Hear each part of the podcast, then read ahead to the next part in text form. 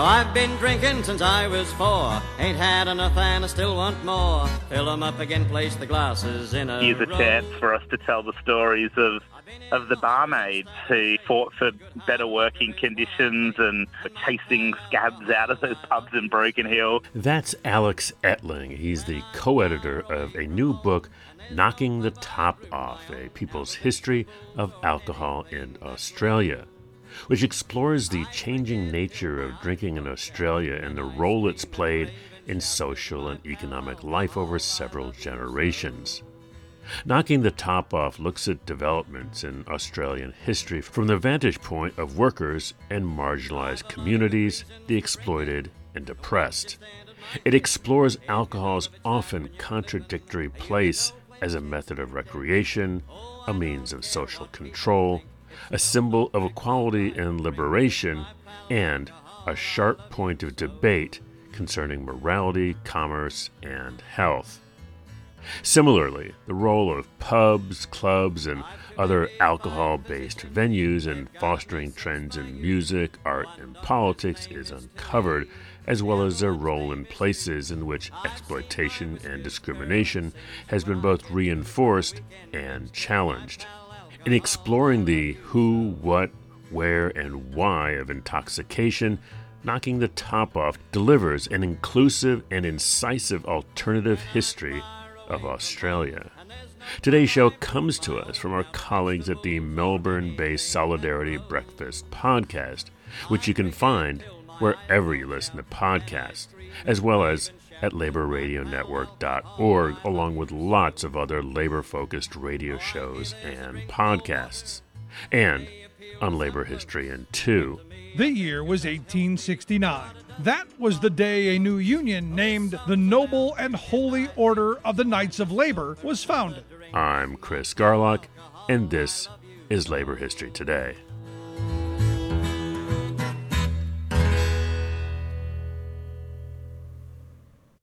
Hey, this is Dan Golodner from Tales from the Reuther Library. I'm proud to be part of the Labor Radio Podcast Network with more than 200 labor radio shows and podcasts from across the country and around the world. The Labor Radio Podcast Network, where working people speak. Find us at laborradionetwork.org. And a very warm welcome back to Solidarity Breakfast. We're going to now turn to uh, Alex Ettling. He's the co author of uh, Knocking the Top Off A People's History of Alcohol in Australia. I caught up with Alex on his busy schedule of launching. So you've had a, a, a, a giddy round of launches for your Knocking the Top Off uh, A People's History of Alcohol. It was been quite exciting for you, hasn't it?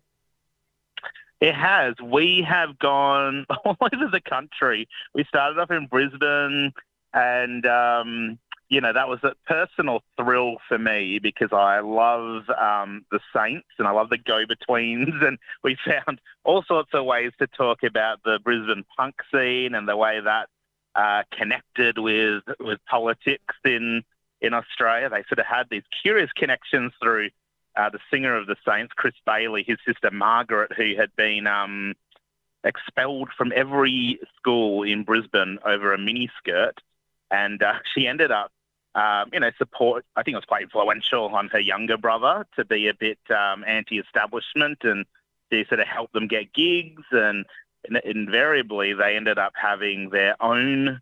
Um, their own venue in a share house, which they dubbed Club 76. And um, that was an example of an informal venue, but, um, you know, we were looking at all sorts of different angles from those, that, that sort of informal drinking to the, the place of pubs in our lives. And um, so from Brisbane, we went all the way to Broken Hill. Don't ask me how that makes sense to be on the journey, but, and then to uh, Canberra and, uh, Sydney, Melbourne, Hobart next year. So it's all happening.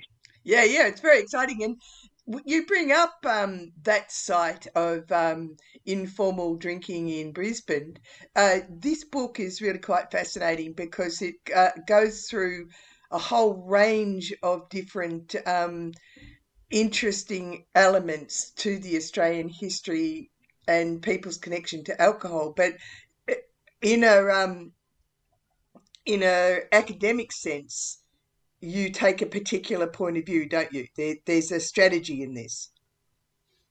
Well, I think we, more than anything, we wanted to take the moralism out of it. Of course, it's a highly moral question. The history of alcohol in Australia is all about people's attitudes to um, these questions, not just these questions, but you, if you were, if we were to do a book about sex or or other sort of you know questions like this, of course you have to tussle with that.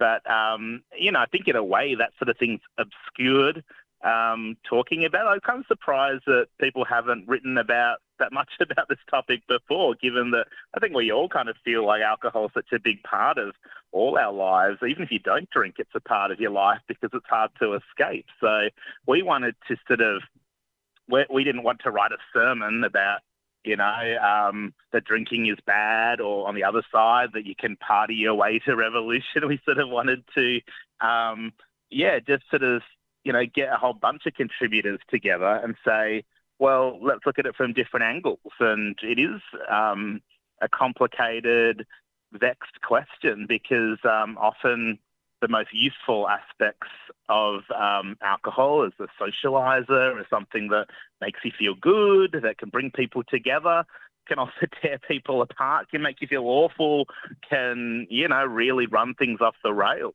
So um, I think, you know, we all kind of know that, but actually having, you know, a bunch of historians go away and research um, a whole bunch of topics from, you know, right from invasion to early colonial days to the story we had last year when the um, the anti-fascist bartender spat in the beer at the Irish pub.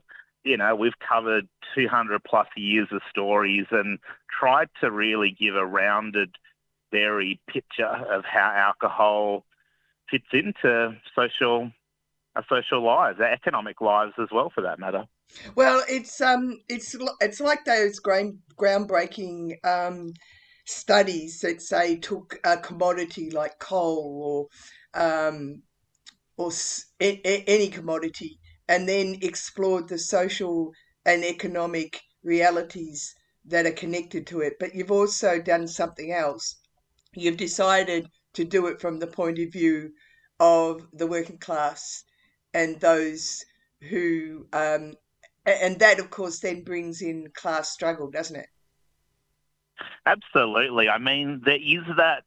Um, you know, we called it a people's history. I guess maybe um, we could have called it a radical history, but I, you know, there's a great tradition of, of that term, people's history. You know, people would know Howard Zinn his classic book about American um, history that went through that that lens. And you know, there's kind of enough books written about kings and queens and prime ministers and lawyers. You know, so when often when we win something progressive, there'll be a lawyer quick to take credit. But we know very well, listeners to this program, that it is ordinary people and uh, people power uh, organising that get these things, and they're often not the people who have their stories told. So, yeah, it's very much the the framework and um, the way that I like to explain the idea of people's history is that it's sort of the window that you choose to look out of of a building. So I I imagine a, a pub, and um, you could imagine, you know, just where in Melbourne, you can, um, you know, take um, take. Uh, you know, on the corner of um, of uh, Flinders Street and uh, Swanston Street, Young and Jackson. You know, the this grand pub. If you looked out the nicest window, what do you see? You see beautiful church, and you see everything, you know, well manicured, and you see the best of everything. But what happens if you choose to look out of a different window? You look out the back window into the alleyway, and you see the people, the workers rolling in the kegs, and you you might see in a previous hundred years ago or whatever, you might have seen um, sex workers plying their trade, or SP bookies, or homeless people, or you see the more uh, a more rounded picture of life, the people that are marginalised, the people who actually do the work. So yeah, that's our approach to history with this book. Um, I'm sure that you know John Elliott and these big um, barons of the brewery industry or people who own a lot of pubs, they often have their stories told. And um, here's a chance for us to tell the stories of of the barmaids who fought for better working conditions and chasing scabs out of those pubs in Broken Hill when we were there. I very much enjoyed telling that story, um, pouring pepper onto the the meals of, of scabs who are breaking their picket line. So, um, yeah, we've uncovered all sorts of things like that. Yeah, it's really interesting. Uh, in fact, this book is uh, full of absolutely astounding little known facts. One of them that just took my breath away was uh, that Joseph Stalin was on the front of the Women's Weekly. Yeah, I mean, we did cover quite a bit about the early Communist Party. I mean, I suppose it's a um, it's a period of promise. It doesn't really matter in some senses um, what what happened to the Communist Party. But when you think about all the those early people who you know they'd seen what had happened in Russia, they saw the you know workers' power there, and um, yeah, there was. Um, uh, we were, I was particularly interested in the bohemian connections because then, as now, you know, like people who are interested in arts and who are sort of forward thinking in music and film and art they take an interest in um, social equality, and um, so no surprise that in Melbourne as well, people would meet at the um, often the sort of Italian continental sort of styled cafe bistros, and this was when you know it was almost illegal to get a wine. You know, they'd have to have um, vases on the table so in case the licensing inspector came, they could tip the wine in. But those early Reds, Reds and Radicals would would um, rub shoulders there. And I think that, you know, it's hard to actually evaluate poor decisions that were made, but clearly they were talking and, and reimagining a better world. So um, we we went we sort of used that story to also then get into the nitty gritty of well, what happened to the Communist Party, and you get all the uh, and you know we looked at people like Noel Counihan, the artist who did some really heroic things like the you know being in the free speech cage up in Brunswick, and he used to go around. Um, go around uh, Australia with Judah Waten cartooning people, and he'd meet people in the pubs and sort of pay his way through that. Um, you know, he was someone who was yeah, as a Stalinist, and um, but you know, started off in a very different sort of journey. So um, you get all the way up to that curious point during Second World War when Joseph Stalin is um, on the cover of Women's Weekly because he was an ally of the Australian government. So you know, the communists were sort of at times quite accepted, but at times um, you know, the worst enemies in Australia, hounded by ASIO, and also at times just sort of the, these eccentric bohemians that you'd see sort of in line with the modernist artists. Yeah, it's really fascinating. I thought it was fascinating the uh, picture of William Lane as well. He, he was a fairly unattractive character, wasn't he? yeah, well, very popular, which is um, quite astounding for us, given that the book is about alcohol. But of course, he wanted to talk about people who did not like alcohol at all. so William Lane fits into that picture. He wanted to, you know, he didn't like capitalism, but he um, basically he didn't want to have a revolution. He didn't want to bother with all that. He wanted to just set up a new society from scratch in the society we live in today. Now, a lot of people have uh, tried communes, and there's a lot of debate about whether this is possible.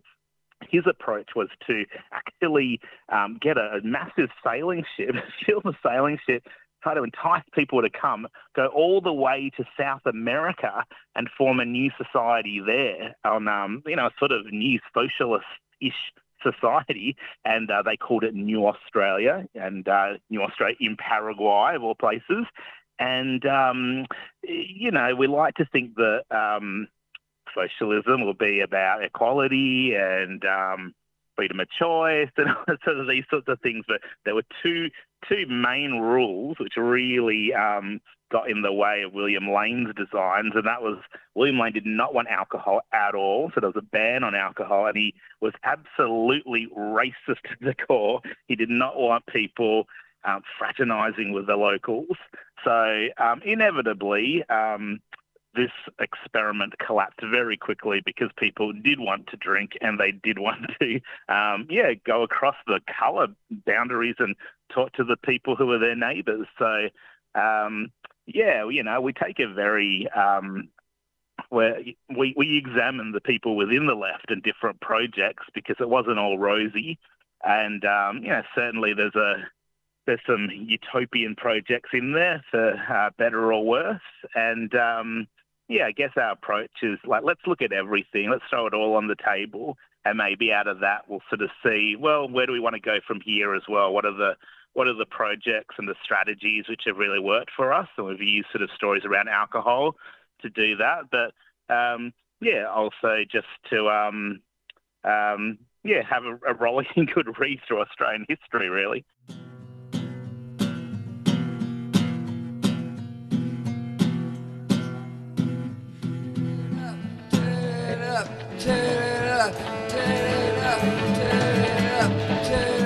You're with Annie on Solidarity Breakfast, and uh, you can hear the full interview that I did with Alex on the podcast. Now available at 3CR is Knocking the Top Off A People's History of Australia. I'm Rick Smith, and this is Labor History in Two.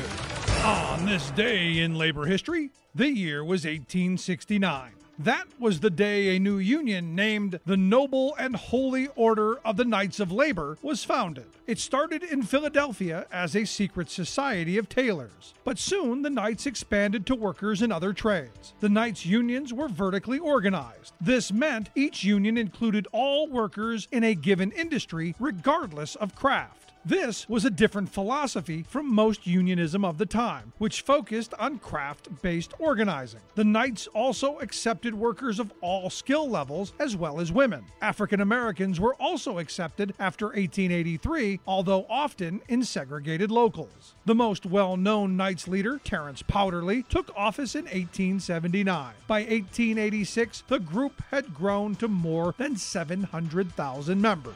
The Knights championed the cause of the eight hour day. While the Union supported boycotts and arbitration, it remained very weary of strikes as a tactic. The Knights did support the Chicago General Strike for the eight hour day that started on May 1, 1886.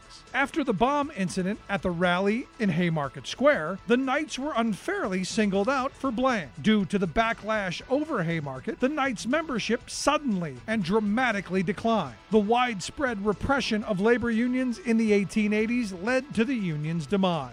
The newly emerging American Federation of Labor replaced the Knights of Labor at the head of the labor union movement. The AFL focused on organizing by craft as opposed to industry, but the Knights of Labor had helped to show that inclusive unionism was possible. Labor must reap what labor does sow. Labor must reap what labor Like what you hear? Check out more at laborhistoryin2.com.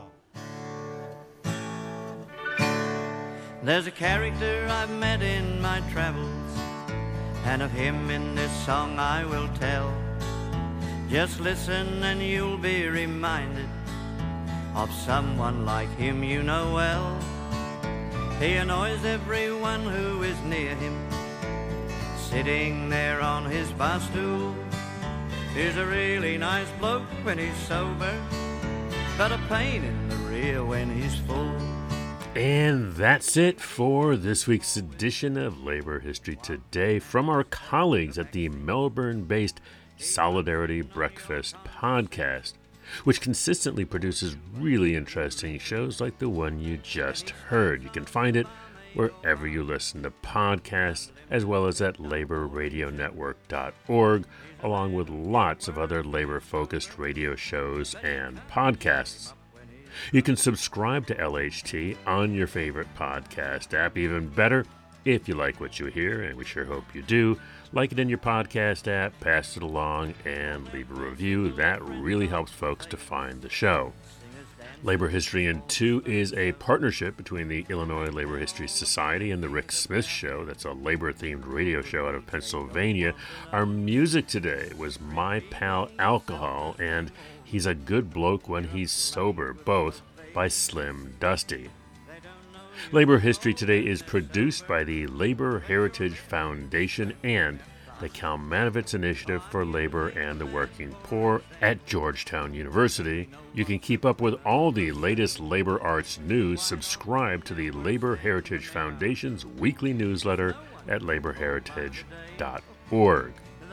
The Labor History Today team includes Ben Blake, Patrick Dixon, Leon Fink, Sherry Linkon, Joe McCartin, Evan Papp, Jessica Pozak, and Alan Wierdak. For Labor History Today, this has been Chris Garlock. Thanks for listening. Keep making history, and see you next time. So with each strength they gather more wisdom, while good manners take the backseat, and they butt in on your conversation you until you retreat. Then they start on the barmaid Obama while swaying there on their bar stool. So they're pretty nice folk when they're sober, but a pain in the rear when they're full altogether. Then they start on the barmaid Obama while swaying there on their bar stool. So they're pretty nice folk